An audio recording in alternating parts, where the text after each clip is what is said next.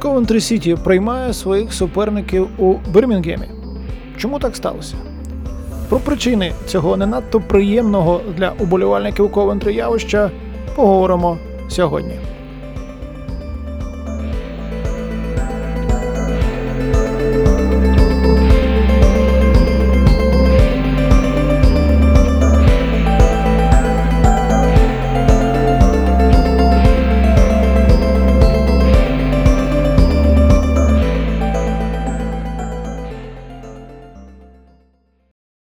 20 листопада 2000 року Ковентрі поступився Іпсвіч у матчі 14-го туру прем'єр-ліги. Після домашніх 0-1 команда залишилася на 17-му місці на відстані одного очка від зони виліту. Чи непокоїло це уболівальників? Цілком може бути, а може й ні. Тому що після 33 років поспіль у елітному дивізіоні вони вже почали жартувати, що якби Титанік побудували б у Ковентрі, він би ніколи не пішов на дно. Звідки такий оптимізм? За ці три десятки з гаком сезонів Ковентрі дев'ять разів рятувався від виліту в останньому турі. Тож, коли до початку нового століття залишалося лічені дні, достатньо було тих, хто не сумнівався, що Ковентрі якось знову вийде сухим з води. За крок від зони виліту Ковентрі залишався аж до кінця року. Однак 21 століття почалося для клубу вкрай невдало. До завершення чемпіонату команда виграла лише три матчі з 31 до 34 туру, коли надія знову зажеврила, бо до Мідлсбро було всього два очки. Однак тепер вже виїзна поразка від Іпсвіча означала, що за три тури до фінішу Ковентрі Сіті вилетів з прем'єр-ліги. Плани на Міленіум були зовсім іншими. Під час сезону 97-98 президент клубу Брайан Річардсон оголосив про амбіційний проект зведення нового стадіону, що мав отримати назву Арена 2000 і бути частиною заявки Англії на проведення чемпіонату світу 2006. Мрії Ковентрі не обмежувалися лише мундіалом, адже 7 жовтня 2000-го відбувся останній матч на старому Вемблі. І хоч зараз це може здатися дивним, але у Англії тоді розглядали різні варіанти побудови нової національної арени. Тому 13 липня 2001-го керівництво міста зустрілося із представниками урядової комісії, що мала вирішити, де саме постане цей стадіон. У Ковентрі справді було кілька переваг перед Вемблі насамперед фінансово. Новий стадіон у Ковентрі коштував би 250 мільйонів фунтів. Натомість реконструкція Вемблі потягнула зрештою на майже 800 мільйонів. Тим не менш, національний стадіон залишився там, де й був.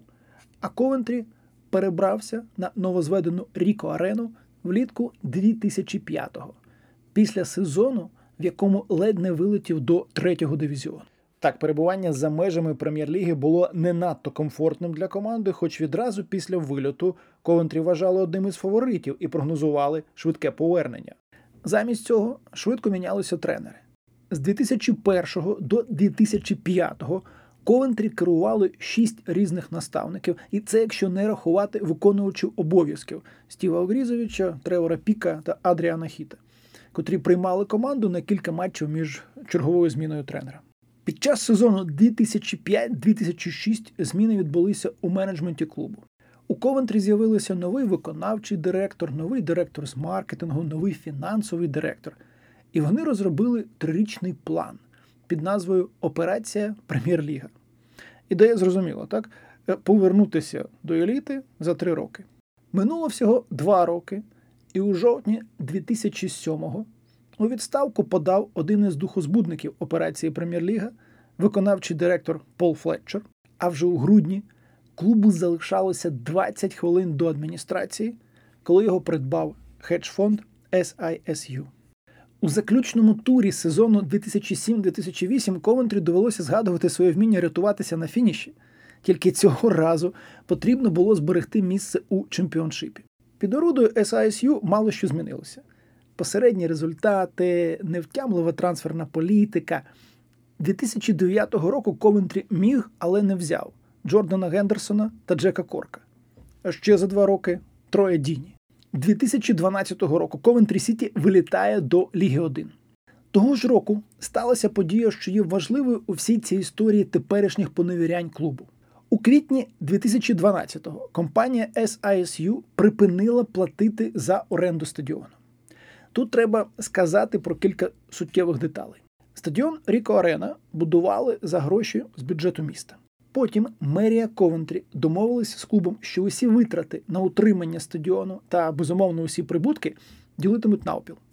Створили спеціальну компанію Arena Coventry Limited, що здійснювала операційне управління стадіоном, і у кожної зі сторін було 50% акцій цієї компанії.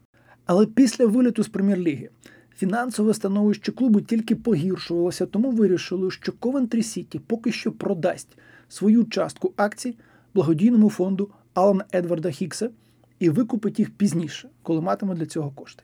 Зрозуміло, що коли клуб став власністю SISU, стадіон не був власністю Ковентрі.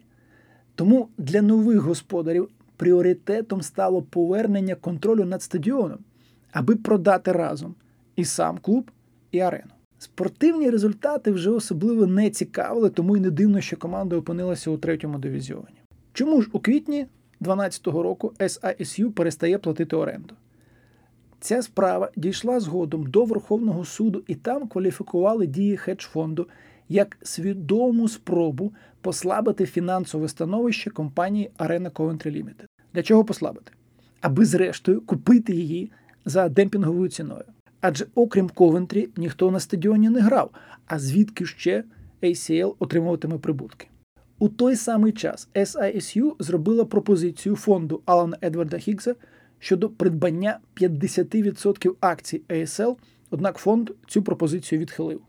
Усі обхідні маневри SISU не давали результату. Тому вони оголосили адміністрацію. І свій перший сезон у Лізі 1 Ковентрі починав з мінус 10 очок та із забороною на трансфери. І все одно, ще за 7 турів до фінішу команду відділяло від зони плей-офф 3 очки. Але з цих семи матчів виграли один і фінішували на 15-му місці. На сезон 2013-14 SISU готує новий маневр. Фонд оголошує, що Ковентрі гратиме домашні матчі у Нордгемптоні за 35 миль. Уболівальників це розлютило, і більшість з них відмовилися їздити бозна куди на домашні поєдинки. У Нортгемптоні переважно збиралося трохи більше двох тисяч. Винятком були матчі проти Пітерборо та Вулз, але насамперед завдяки виїзним уболівальникам.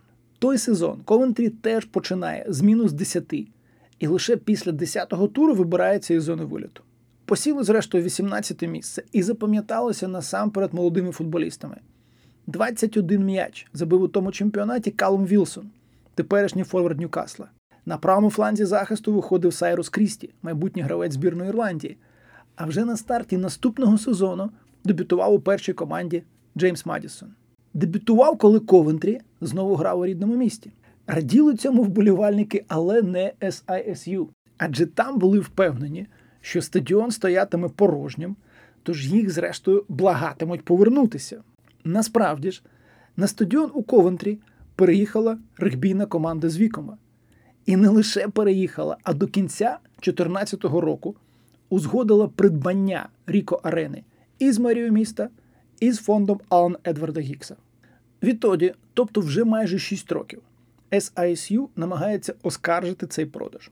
У Англії вони програли усі апеляції і, зрештою, звернулися до Єврокомісії. Попри те, що SISU наголошував, що позивається до мерії міста, а не до регбійного клубу, регбісти зайняли дуже чітку позицію. Поки тривають судові процеси, вони не дозволять Ковентрі грати на Ріко Арені. Тому вже другий сезон поспіль Ковентрі Сіті приймає суперників у Бірмінгемі. Окей, а що відбувалося упродовж останніх п'яти років безпосередньо на полі? Команда встигла вилетіти навіть до Ліги 2. Однак, перше з 1959 року повернення до 4-го дивізіону мало і позитивний момент. Ну, як це так? Що такого позитивного у продовженні падіння? Саме в тому сезоні, у березні 17-го, команду знову очолив Марк Робінс. У чемпіонаті він вже нічого не міг змінити, але Ковентрі виграв трофей футбольної ліги. Виграв на Вемблі на очах понад 40 тисяч вболівальників команди, здолавши у фіналі Оксфорд, якому за 4 місяці до цього поступилося 4-1.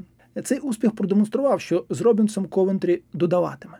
Саме так і сталося. Наступного року команда повертається на Вемблі, цього разу, аби виграти фінал плей-офф у Ексетера і піднятися до Ліги 1. У третьому дивізіоні затрималися на два сезони, і цього року Ковентрі знову грає в чемпіоншипі. Поки що виграли тільки два матчі з 11, сезон обіцяє бути нелегким, але порівняно з тим, що коїлося останнім часом, це ледь найкраще, на що Ковентрі може розраховувати. Хоча справді найкращим буде повернення команди до рідного міста.